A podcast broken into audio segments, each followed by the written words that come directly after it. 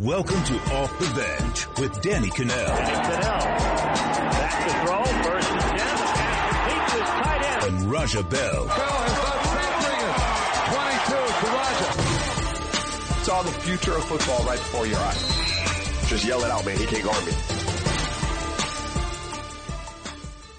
Well, um, you know the goals. You know, still, still, you know, go win every game you play. That's all. That's all you can worry about. So it's uh, in the NFL, you, you take it one game at a time. There, there's no no uh, advantage of doing anything differently.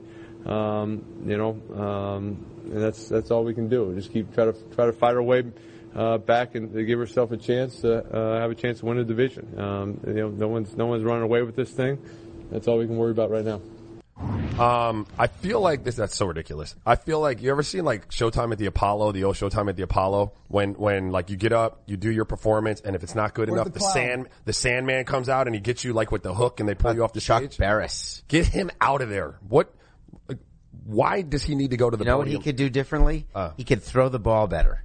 Uh, anyway, Danny, what like You did guys you? are wa- crushing my guy. You guys are crushing Eli. No, you know, Let it- me just tell you, let's not get it twisted, okay? Let's not get it twisted.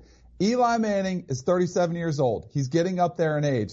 But here's the problem that the Giants are having, and it revol- it's kind of similar to Florida State. We talked a lot about Florida State this year. The offensive line is as bad as it gets. Your boy Ereck Flowers, they cut this week. They had five guys playing totally new positions, five new starters on the offensive line.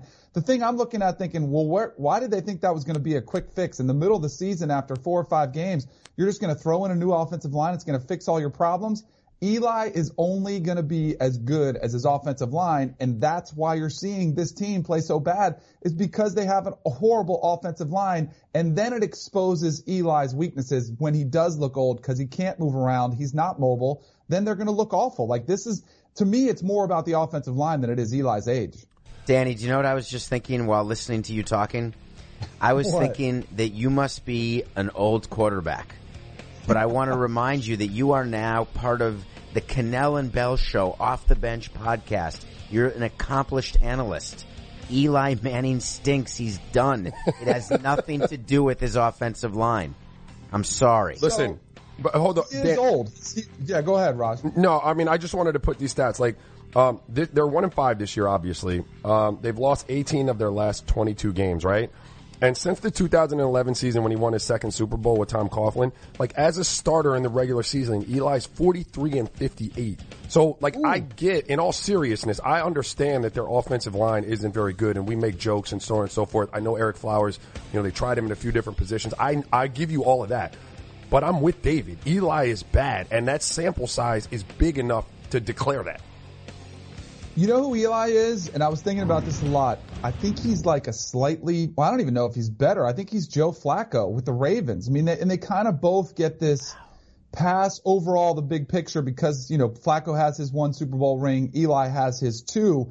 The thing that's the similarity with both of them, if you put really good talent around them, they can win. They can get hot in the postseason. They can, they can, you know, take you to that next level. The problem is when you don't, they get exposed as bad quarterbacks because Eli is not doing anything different than he's done his entire career when he was winning those Super Bowls. He's always thrown a lot of interceptions. He's never been mobile. He's always done the chuck and duck. One moment he sees uh, pressure, he'll chuck it and just hope it kind of gets complete, you know, and, and then the problem is when your team is bad, he's going to look awful. Cause yeah, he's 37, but look at what Drew Brees is doing at 39, what Brady's doing at 40, almost 41. I don't think it has so much to do with the age. It's the fact that this team is not very good. But the narrative is always, and it always is, when the team struggles, the quarterback gets too much blame, and when they win, he gets too much credit. Because I definitely feel Eli has gotten too much credit for the two Super Bowls, but he also is getting way too much blame now for some of this. If he didn't have two rings and the last name with two N's in the middle, he would not, he would have been benched by now. And that's my You issue right now with the Giants. They've waited too long. As Raja said, was it Ra Ra or Raja? Which one were you when you said that comment? 'Cause it was awesome. It was Raja. I Okay. think. Yeah. So when, when. Raja said that it's a big sample size, he's right. If you're in the front office of the Giants, you just, you have to sit him. Yeah. It's done. It's done. And you've waited. I mean, I couldn't imagine us being at a point where Saquon Barkley, your, your number one draft pick, could have 130 yards on the ground, look like he was playing in like old Tecmo Bowl games, like 99 yards like in the air, and we would have the debate as to whether or not you made a mistake on picking him because that's how bad Eli Manning looks right now. Well, see, that's the big dilemma up here, and you're seeing that a lot of conversation surrounding the Giants is, oh my gosh, you had these this class of generational type quarterbacks. You know, the only one you couldn't have had an option with was Baker Mayfield because he went number one, but Sam Bradford, uh, excuse me, Sam Darnold was on the board. Josh Rosen was on the board. Josh Allen, you could have taken any one of those guys, Lamar Jackson, and you decided to say, you know what, we believe Eli has an, a window where he has two years left, where he, you know, two or three years left, where he can win a Super Bowl. That all of a sudden is what people are questioning. Why did you think that? But I'm with you, Raja. I I think Saquon Barkley is proving, hey, he was too good of a player to pass up there. And I still think they'll have a quarterback down the road, an option when Eli's done. But all of a sudden, like Kyle Lauletta, they drafted him in the fourth round. He's kind of an afterthought, you know, maybe a flyer type pick they're going to have bigger issues. But here's the thing. I don't care who they're playing back there. That offensive line, they're going to struggle and it doesn't matter who plays quarterback because it's all himself. built around the offense. I have to. I have to defend him. Here's the other thing.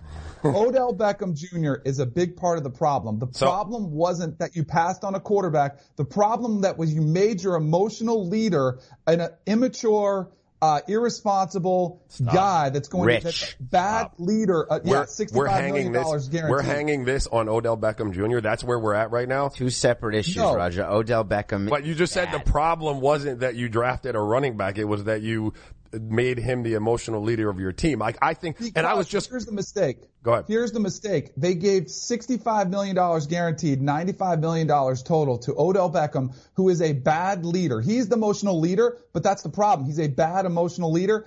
They could have gotten somebody else to play wide receiver like decent and good, be a good wide receiver, then they could have spent some of that money where they need it most, which is on the offensive line. That's so, my point. So, that they locked oh up so much money in this receiver who's a bad emotional what, leader for this he, team. Why? Because you, because you say he's a bad emotional leader, or David, or myself? Because there are times, there are times, and I was in one where one player could be singing.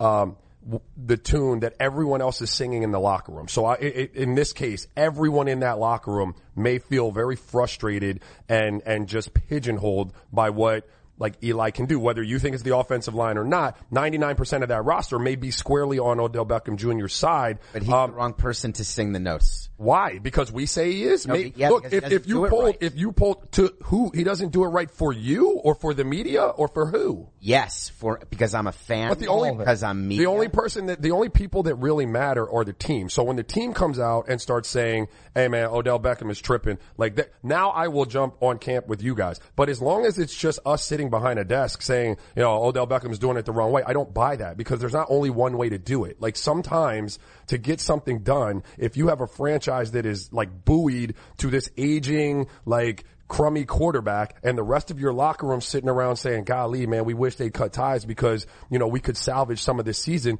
Sometimes there's got to be a guy out there championing for that cause. And I'm not saying that, that that is exactly what's happening. I'm saying that I don't know that I can just cast judgment on who Odell Beckham Jr. is because I did say he was a crummy teammate, and then I and, and then I have to factor in like, wow, maybe just maybe because I was in a situation like that in Phoenix when we brought in Terry Porter. Um, no one really appreciated what Terry Porter was doing to our offense. It had been the best offense Here's in the, league for years. Hold on, Danny, and then and then I'm sitting in a cold tub with, and I'm going to call him out. Like I'm sitting in a cold tub with Steve Nash. I'm sitting in a cold tub with Grant Hill. I'm sitting in a cold tub with Shaquille O'Neal. I'm sitting in a cold tub with Amar'e Stoudemire, and every last one of them are salty with what's happening with Terry Porter, right?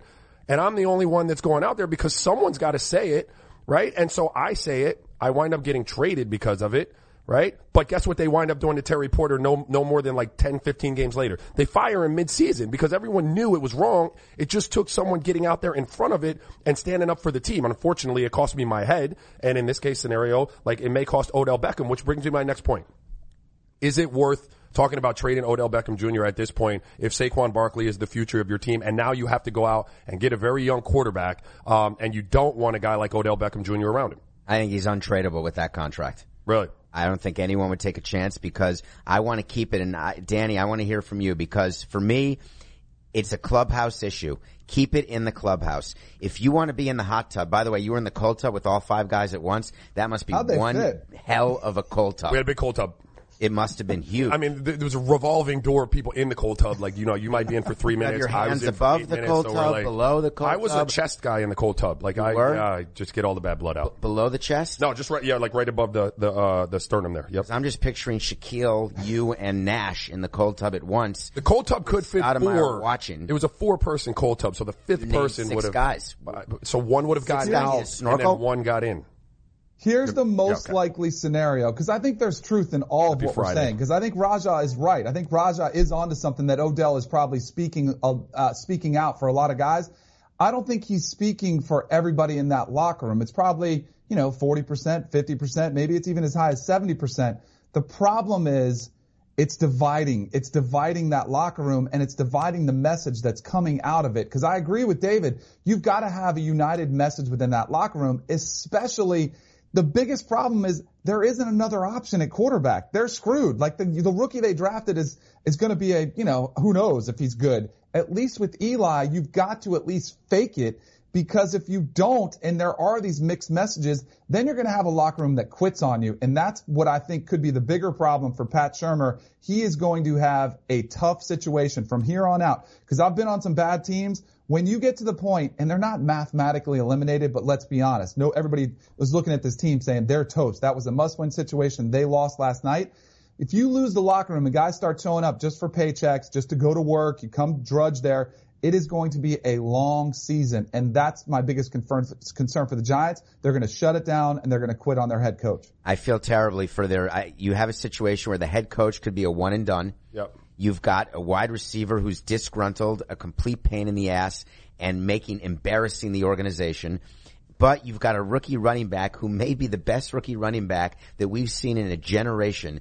And that story's getting lost. We should be talking about him this morning, and we're talking about old Manning. We're talking about the crappy offensive line. We're talking about Beckham and the embattled coach. That's disappointing. Yeah, I, I, would agree with you. But let's move. So I asked the question uh, about trading Odell Beckham Jr. Right, and whether he's untradeable or not. I guess my point is if if in a perfect world you could move him, right? Say there were teams out there that like the Patriots, right? We're going to move on to this next Patriots Chiefs game, but let's say you need a number one receiver. Like you deem that you have a quarterback that's still, still viable. He's good enough to win maybe a Super Bowl. And the missing ingredient would be that dynamic playmaker out there. If you were the Giants, right? Knowing that this is a hard guy to work with. And typically when you bring in rookie quarterbacks, you don't want to have a receiver demanding the ball and just like that heavy handed of an approach with this young rookie quarterback that's going to probably take some time to develop. Do you want him in place? And if you were the Giants and you could get something for him, w- would you move him at this point or do you still try to hold on to the investment you made in him? Danny, I'll do front office very quickly and then I want to hear you from a player standpoint. It's very hard for a front office to admit a mistake that early after signing such a big contract. But yes, I would move him because I would try to admit that we signed the incorrect player for the incorrect amount. Danny? Look, I, David, I, I think you're right. I think I know the Mara family pretty well. They're one of the most old school, well respected, you know, uh, you know, families in the in the business. I do think they feel duped because Odell Beckham this offseason, when he was up for his contract, he said, I'm done being a diva. I'm done with the distractions. I'm going to be fully devoted to football, you know, all that. And then he's sitting there with Lil Wayne next to him in an interview, throwing Eli Manning under the bus, throwing his coach under the bus. I promise you, if anybody called the Giants, the Maras and Dave Gettleman, they would take the call and they would have no problem. The thing is, everybody knows their issues. So they have little zero leverage because teams would try to, you know, basically, you know, come with all these low ball offers. But if I was the Giants, I would not be surprised at all if they took those calls and said, sure, we'll take a deal. It won't happen because you mentioned the, the, the structure of the contract. It's so rich. It's brand new. I don't think it happens, but I absolutely think the Giants would be willing to say, you know what? He stabbed us in the back. He this is not the Odell that we were promised. We'd be willing to move on from him. Yeah. All right. Well, look, we went really long in that A block, so we'll have some more foosball when we come back on off the bench with Bell and Kanell. Ah. Um, so let's get right into it. We kind of teased it um, at the end of last segment. The game of the week for me coming up um, is the Chiefs and the Patriots. Like I just, I, I like Patrick Mahomes. Obviously, Tom Brady is the gold standard. Um, so are the Patriots. But you've got this team led by Andy Reid, who since taking over, he's two and zero against the Patriots, and he's won by a combined forty two points. Both of those games, he scored forty plus. So it's it seems to be something that could be kind of electrifying offensively. Where, what's your take on it, Danny? I cannot wait to watch this game. It's clearly the game of the weekend for the NFL. I think people too, you have to remember what happened the first game of last season when the Chiefs went into Foxborough and all this, then demolished them, like blew them out. And that was when everybody started to talk of, hey, the Patriots are done. Brady looks old. And then, of course, we know how that played out as the Patriots went on to the Super Bowl. Uh, and even though they lost, but they got things on back pretty quickly. I can't wait to see Patrick Mahomes because I think he's the, the, the, like the young superstar who's having an MVP type season. See the 14 touchdowns and three interceptions. The issue is his play has slowed down somewhat against the Jaguars, a little bit ugly conditions. He didn't have a touchdown pass, a couple interceptions in that game. His last two games, he's been struggling a little bit. What does the master, Bill Belichick, the defensive mastermind, what does he have dialed up against all those weapons? Should be fascinating to me. And then you're talking about the Chiefs, who have the worst defense in the NFL. Brady should have a field day thrown against them. So I think you could have, you know, this could be a passing of the torch, so to speak, with Brady up in the later years of his career and Patrick Mahomes just beginning to start his. I'd love to see these two going toe to toe, and I hope that over hits that 59 and a half because this should be spectacular. Danny, I'm going to say that Mahomes' torch could be snuffed this week, and here's why. We anointed him after two weeks as the next guy, the guy, MVP of the league this year, superstar, rookie, can do no wrong. He had, I think he had seven touchdown passes with no interceptions Sure. to start with.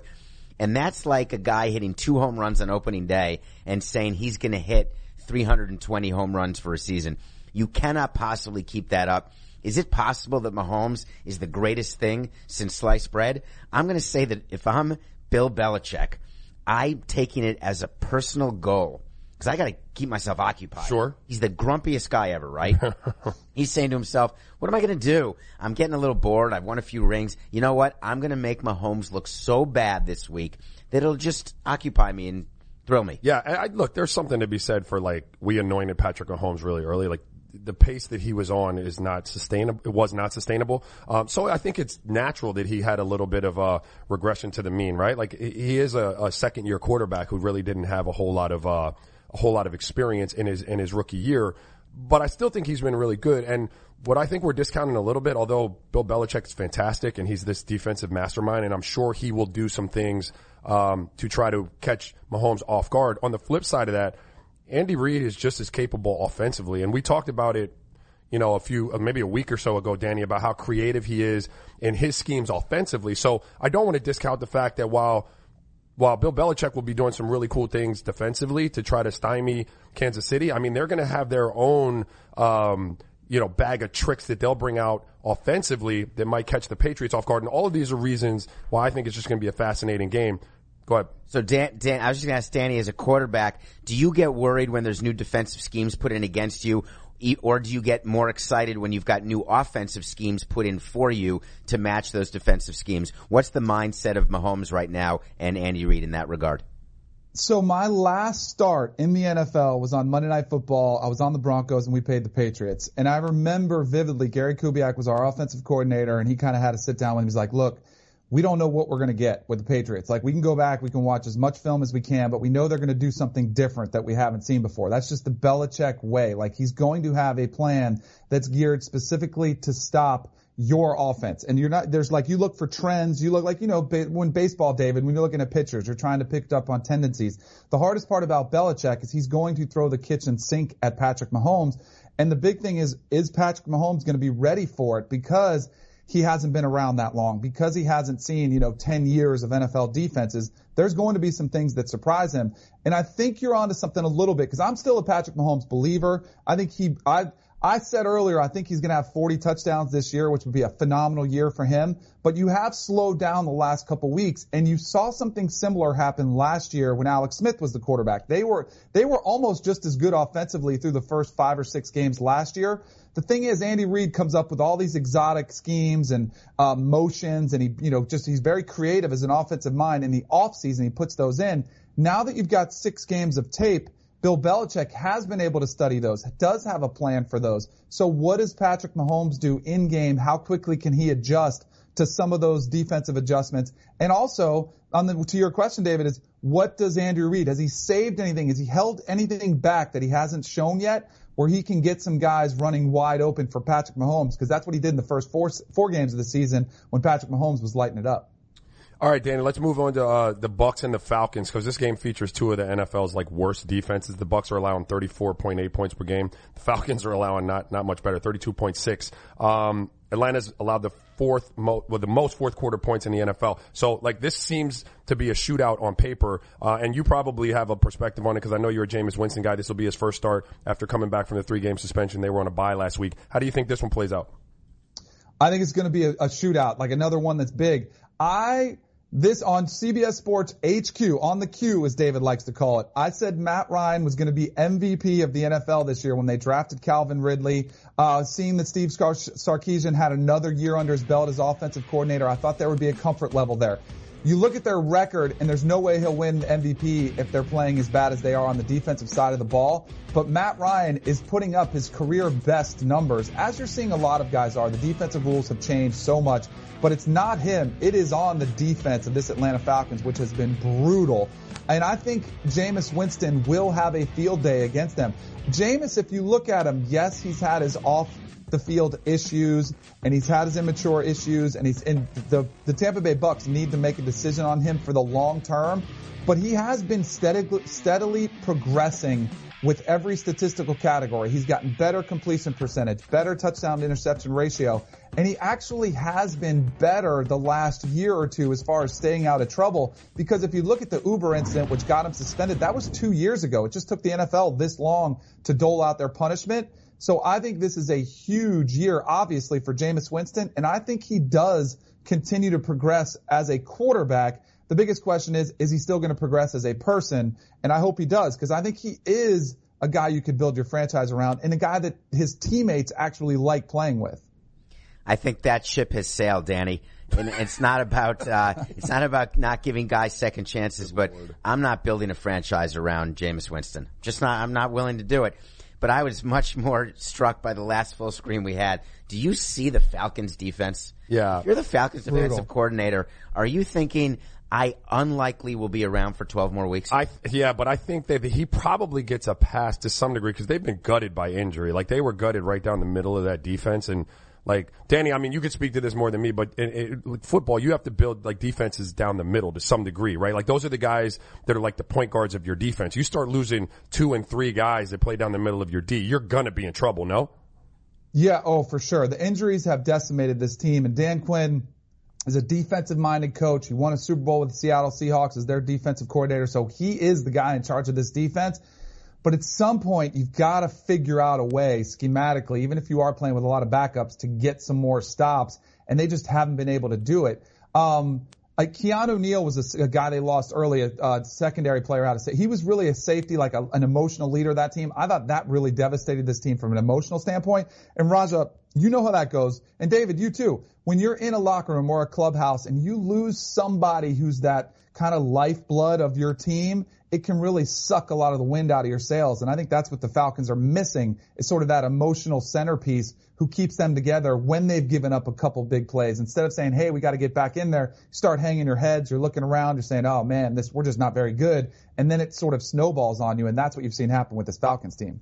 I want to switch sides of the ball. Like, not that it really has anything to do with anything. It's just a curious thing to me. Why is Julio Jones, right, as good a receiver as, as he is, he's third ranked in the NFL in receiving yards, and, and he doesn't have a touchdown. And it, it's not just this year, right? But this has been like a theme with him and, and, um, and, and why can't I call his name, dude? Uh, Matt Ryan? Matt Ryan. Like, why can't they get hooked up in the end zone? Cause for, like, to, for comparison purposes, like his teammate Calvin Ridley, he's a rookie. He leads the NFL with six touchdowns. Like, I don't understand. Can you, like, eh, how many is how many red zone targets has he had? I, I don't know. So isn't that the big question, Danny? If you're down in It the red zone and you're not throwing at a guy, how's he going to have a touchdown? Yeah, I mean, I think it's, I think it's fairly simple, and I think it's a really easy answer. If you're a defensive coordinator and you're watching game from the Fal- Falcons, your game plan is to say, all right, how do we take away Julio Jones? So you put your best corner, your best defensive back on his side, then you put a safety over the top to help him. So essentially you're doubling him or giving him, giving that best corner some help. And then guess what you have on the other side? You have a rookie wide receiver who's going to get the better matchup, oftentimes man to man against their second or even third cornerback. So you're basically, you're taking what the defenses are giving you. So Julio Jones, and I, I'm sure it frustrates him. Every receiver wants the statistics. They want the, you know, they want to get the ball thrown their way but it really has been dictated by the defenses. They're giving Calvin Ridley all these opportunities. And credit to Calvin Ridley, who leads the NFL in touchdowns receptions with six because he's making the most of it. But at some point, I think you will see defensive coordinators say, hold on a second. You know, we might be taking away Julio Jones, but we're getting killed by Calvin Ridley. And then you'll see it balance out. And then that's where Julio Jones will get his uh, opportunities. The only reason I think that's kind of fascinating is because I, I get that you would double him, but he's still the third leading receiver in the NFL. Like, so it's, it's not like they're stopping him. It's just it's just a fascinating thing that he could have all these yards receiving, um, despite the doubles, and still not come away with any touchdowns. If you look at the best receivers in football history, they find ways to get six points. Yeah, I mean, if you're going to be catching balls, right? You're gonna, so it doesn't it matter to me. Too. So those adjustments are much more glaring in the red zone. The windows are tighter. You don't really have to worry about getting over the top of you. So when you do double him or when you do shade to his side, it's easier to contain him. So I think that's why he's able to have all these yards in the open field when you have a whole field to work with because you can work some more routes in there. There are more options that you can do. There's more space to work with. And then when you get in the red zone, it just tightens up a little bit. And again, I'm telling you, it's pretty simple. It's going to Calvin Ridley because he's getting the opportunities. Right. Hey, let's, let me, uh, are there any other games that stick out for you this weekend? Anything else that we didn't touch on? That's a good setup there, rah rah. What? no, just no. Seriously, like Danny, like like no, but I mean in pro in pro football, is there anything else like that that, that we didn't get to, like the the Dolphins and the, the the Bears we talked about a little bit? Is there anything else, or were these the, the two the two that uh, those are, are most tantalizing. Biggest, those are the, two, yeah. th- th- those are the two biggest games of the weekend for me. It's a little bit of a slow slate. You got Monday Night Football without Jimmy Garoppolo playing against the Green Bay Packers. Um, the Dallas Cowboys. You know the NFC East is so wide open. Jacksonville coming off a loss, can they bounce back? The Cowboys are always interesting because of what's going on with Dak Prescott and Jason Garrett, like deciding to take the conservative approach, losing their last game. Like they're interesting too. But as far as across the board, like those, the games we discussed are out, they're, they're hands down the best matchups because there's a lot of kind of eh, so-so matchups that are going on out there. I don't think we have time to discuss this, but I do have to do this because I'm a Badger and I've been down on Harbaugh in, the, in Michigan and I'm just putting it They're out back. there. The Badgers are going to beat the Michigan this weekend. Whoa! And I'm picking it. Really? Yes. All right. Well, we got all that up next. Like, I don't. I mean, some props and all that stuff. It. Like, read your rundown. Hey, we got to go to break. read that rundown.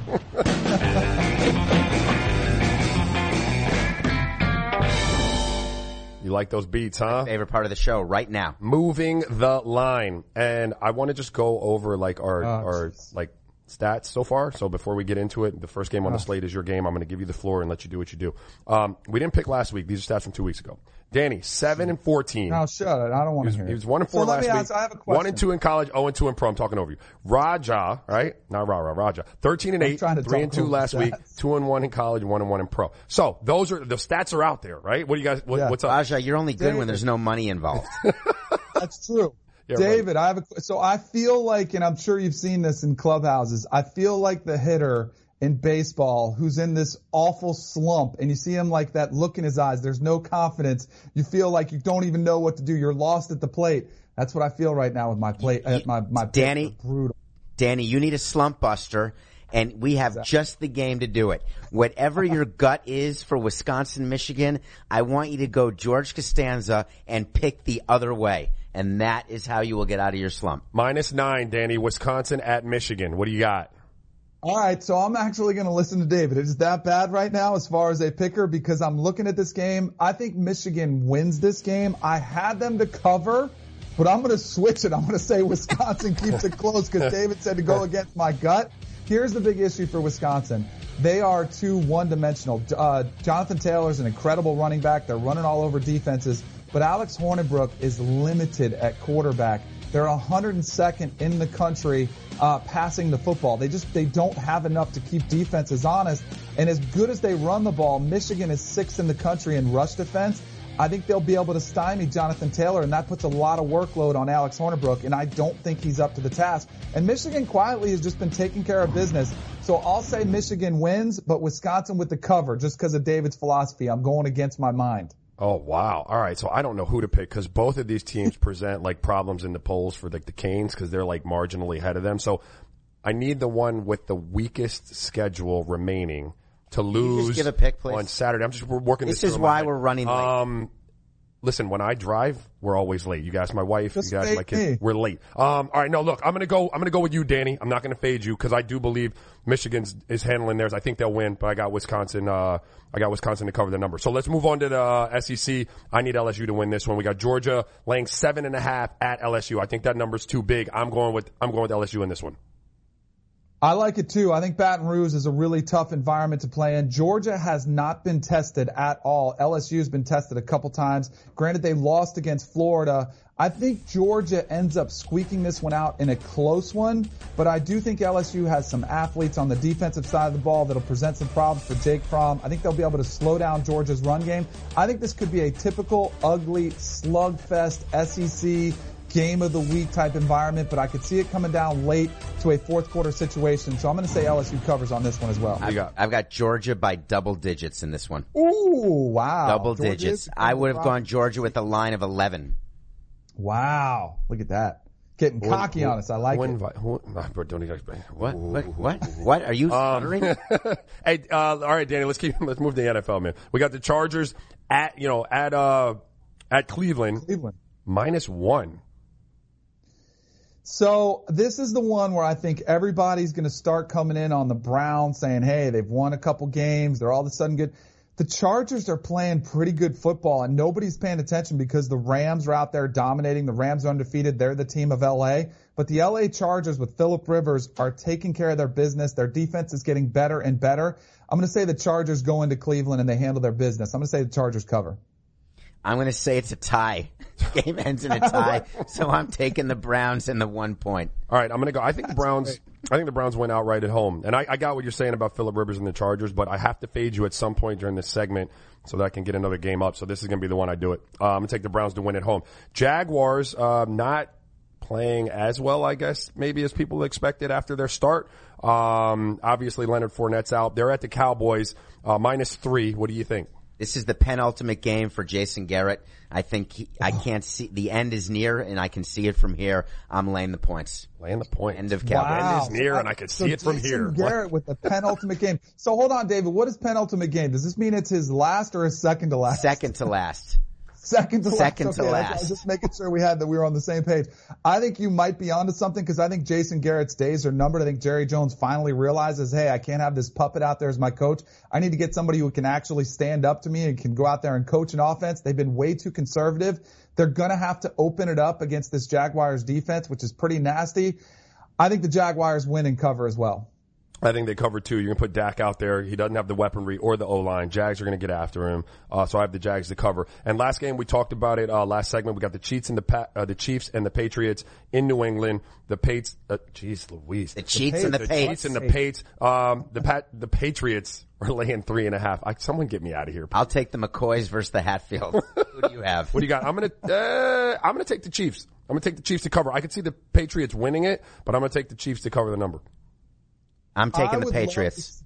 Yeah, I'm taking the Patriots too. It's a ba- I, I like the Patriots at home. I would love to see the Chiefs win because I'd love to see this dynasty broken up and more drama around, uh, you know, the Foxborough and see Belichick and Brady going at it. But they're so good in this spot, playing at home. I think you're going to see Patrick Mahomes confused a little bit. I'll be rooting for the Chiefs though because I love Patrick Mahomes, what he's doing in this league. But I think the Patriots right now, I think they're in a spot where they're getting right, and that is a dangerous spot for everybody else in the NFL. My brother. All right, Danny. Thanks for joining us, man. Go enjoy your hotel room. Go back to sleep. Hey, Uh, set your DVRs to CBS Sports Network tonight, 7 o'clock inside the SEC and 8 o'clock inside college football. Set your DVR. Raja, you better watch it. We're gonna watch it got you, live, bro. Danny. Way to plug it, brother. I love it. All right, man. Hey. We got to move on to some got- baseball, man. Later, brother. Um, the NLCS starts tonight, right? I said that right. Not the DS, but the CS. We are And up to the championship series, Raja. DS is divisional series. Division series. Is just not divisional, division series, and then the CS would be the championship series. All right, so we got the Dodgers, Brewers, obviously. Uh, do the Dodgers finally get it done? I well, the Dodgers made it to the World Series last year. Yeah, but I mean, do they do they get it done outright? Like, so obviously you would have them progressing through this series if they were to get it done. So I guess I'm, I got the Brewers winning this series. Yeah. Even though they, you know what they do now in sports, which makes me insane?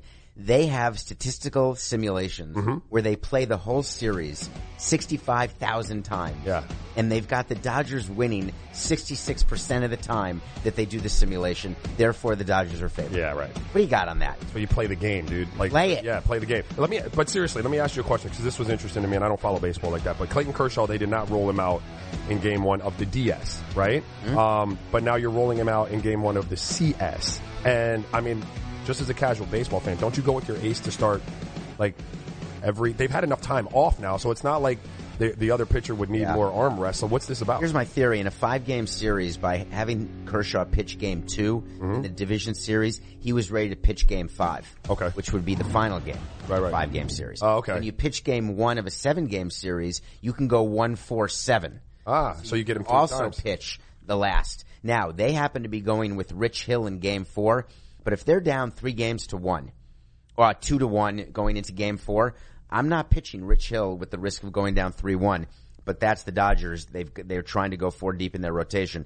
The other issue for the Dodgers, they have much more pressure on them than the Brewers. The Brewers are the hotter team. Right. They haven't lost a game in three weeks. They forgot what it is to lose. And that's quite exciting in baseball because you're so used to winning and losing and playing every day. The Brewers just are on this roll. The question is, did these few days off hurt them? And I don't think so. I think if this series started in LA, there'd be a bigger problem. But the fact that it starts at Miller Park, they are a very good home team. The Dodgers, to me, are overconfident. And I think that if Kershaw doesn't win game one, it's not going to go seven the way I've predicted. And if Kershaw does win game one, I still think the Brewers win the series. Wow. Um, what, Yasiel Puig, uh, it's been good against, against the Brewers this year, six for 15. I know you don't love Yasiel Puig, but he's out there making some bold statements. The last time he did it, you hated it. You said it was bulletin board material. It did not cost them. Um, but I guess in general, the Dodgers haven't been bad offensively against, against the Brewers. No concern there for you this year? Well, remember the Brewers starting rotation is so bad. Uh, they're going with Gio Gonzalez tonight. Right. They've got Chacín, who is available out of the bullpen, who's their game three starter. So it's a normal bullpen day for him. But when you're talking about this series, you've got to talk about the Brewers bullpen against the Dodgers lineup. My issue with Puig is off the field, I've got issues with him. On the field, I have issues with him. He's not nearly as good as his mouth is big. and to me, if you're going to have a big mouth, you better be good. Yeah. And I'm okay with with that sometimes. You know, we talked about Odell Beckham earlier in this show. It just when your team stinks, close your mouth. I got you. So, I'm putting you on the spot. Who wins the game tonight? That's a tough one.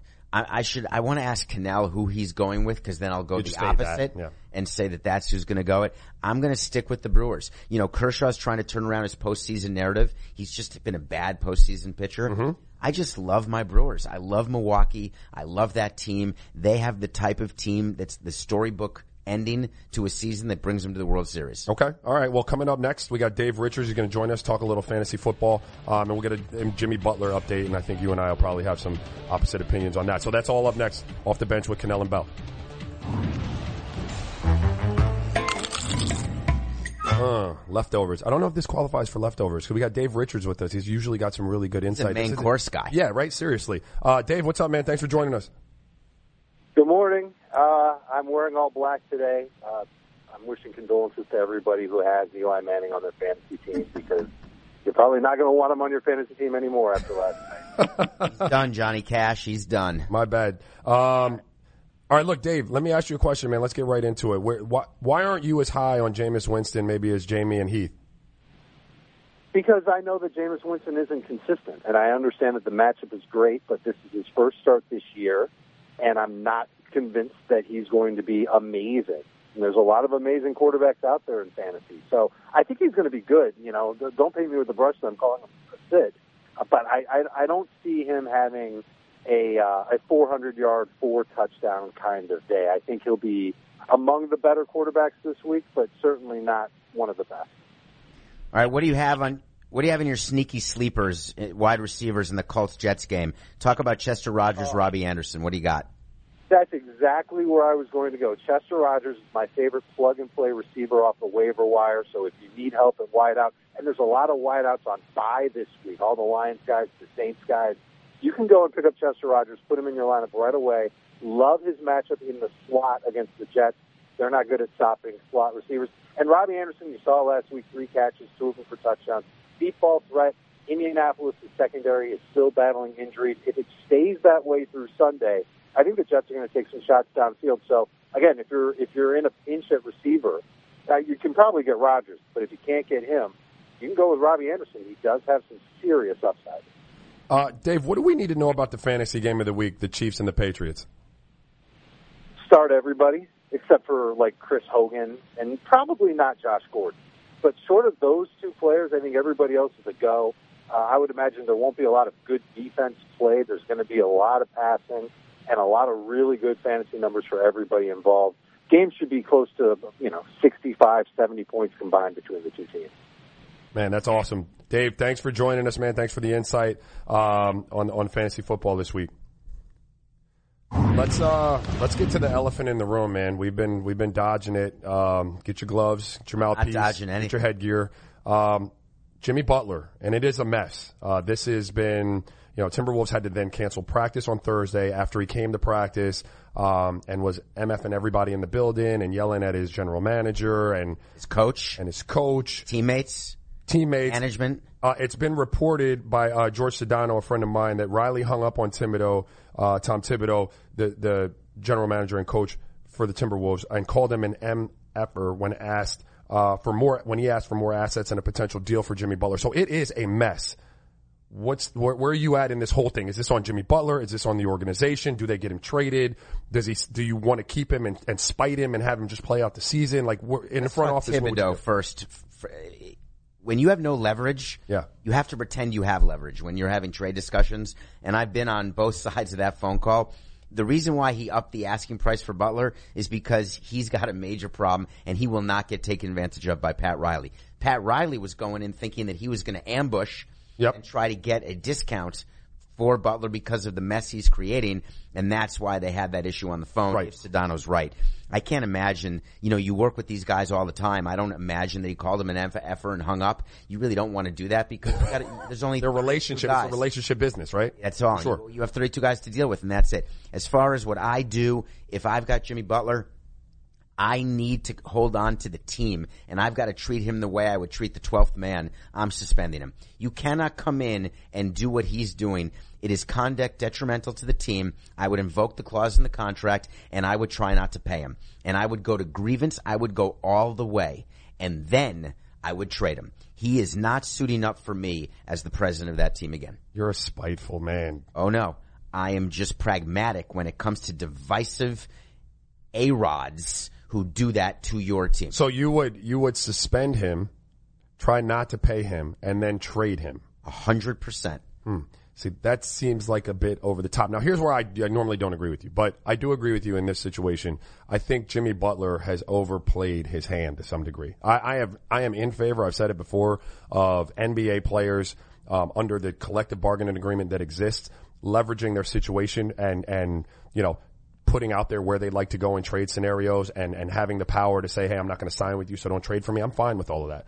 Uh, but when you start doing what, what he's doing now, it just doesn't make you look good. Like you're going into practice, you're yelling and you're screaming at your teammates and you're, you're, you're yelling at your, your general manager and, and, um, you know, you're having interviews set up and you're just trying to manipulate this whole thing. Like I don't think it's painting Jimmy Butler in a great light. And now I have to start to wonder about Jimmy because this is now two places that he's been and he's been hard to handle and, and he hasn't necessarily played nice. It's a reputation. Yeah, reports reports then came out that with team with USA Basketball, and he played with USA Basketball. They said that he, you know, he didn't make a lot of friends on that team, and he's kind of hard to deal with. So now I got to start to wonder whether he is, you know, that kind of guy to kind of beware of. Plus, he's got knee injuries.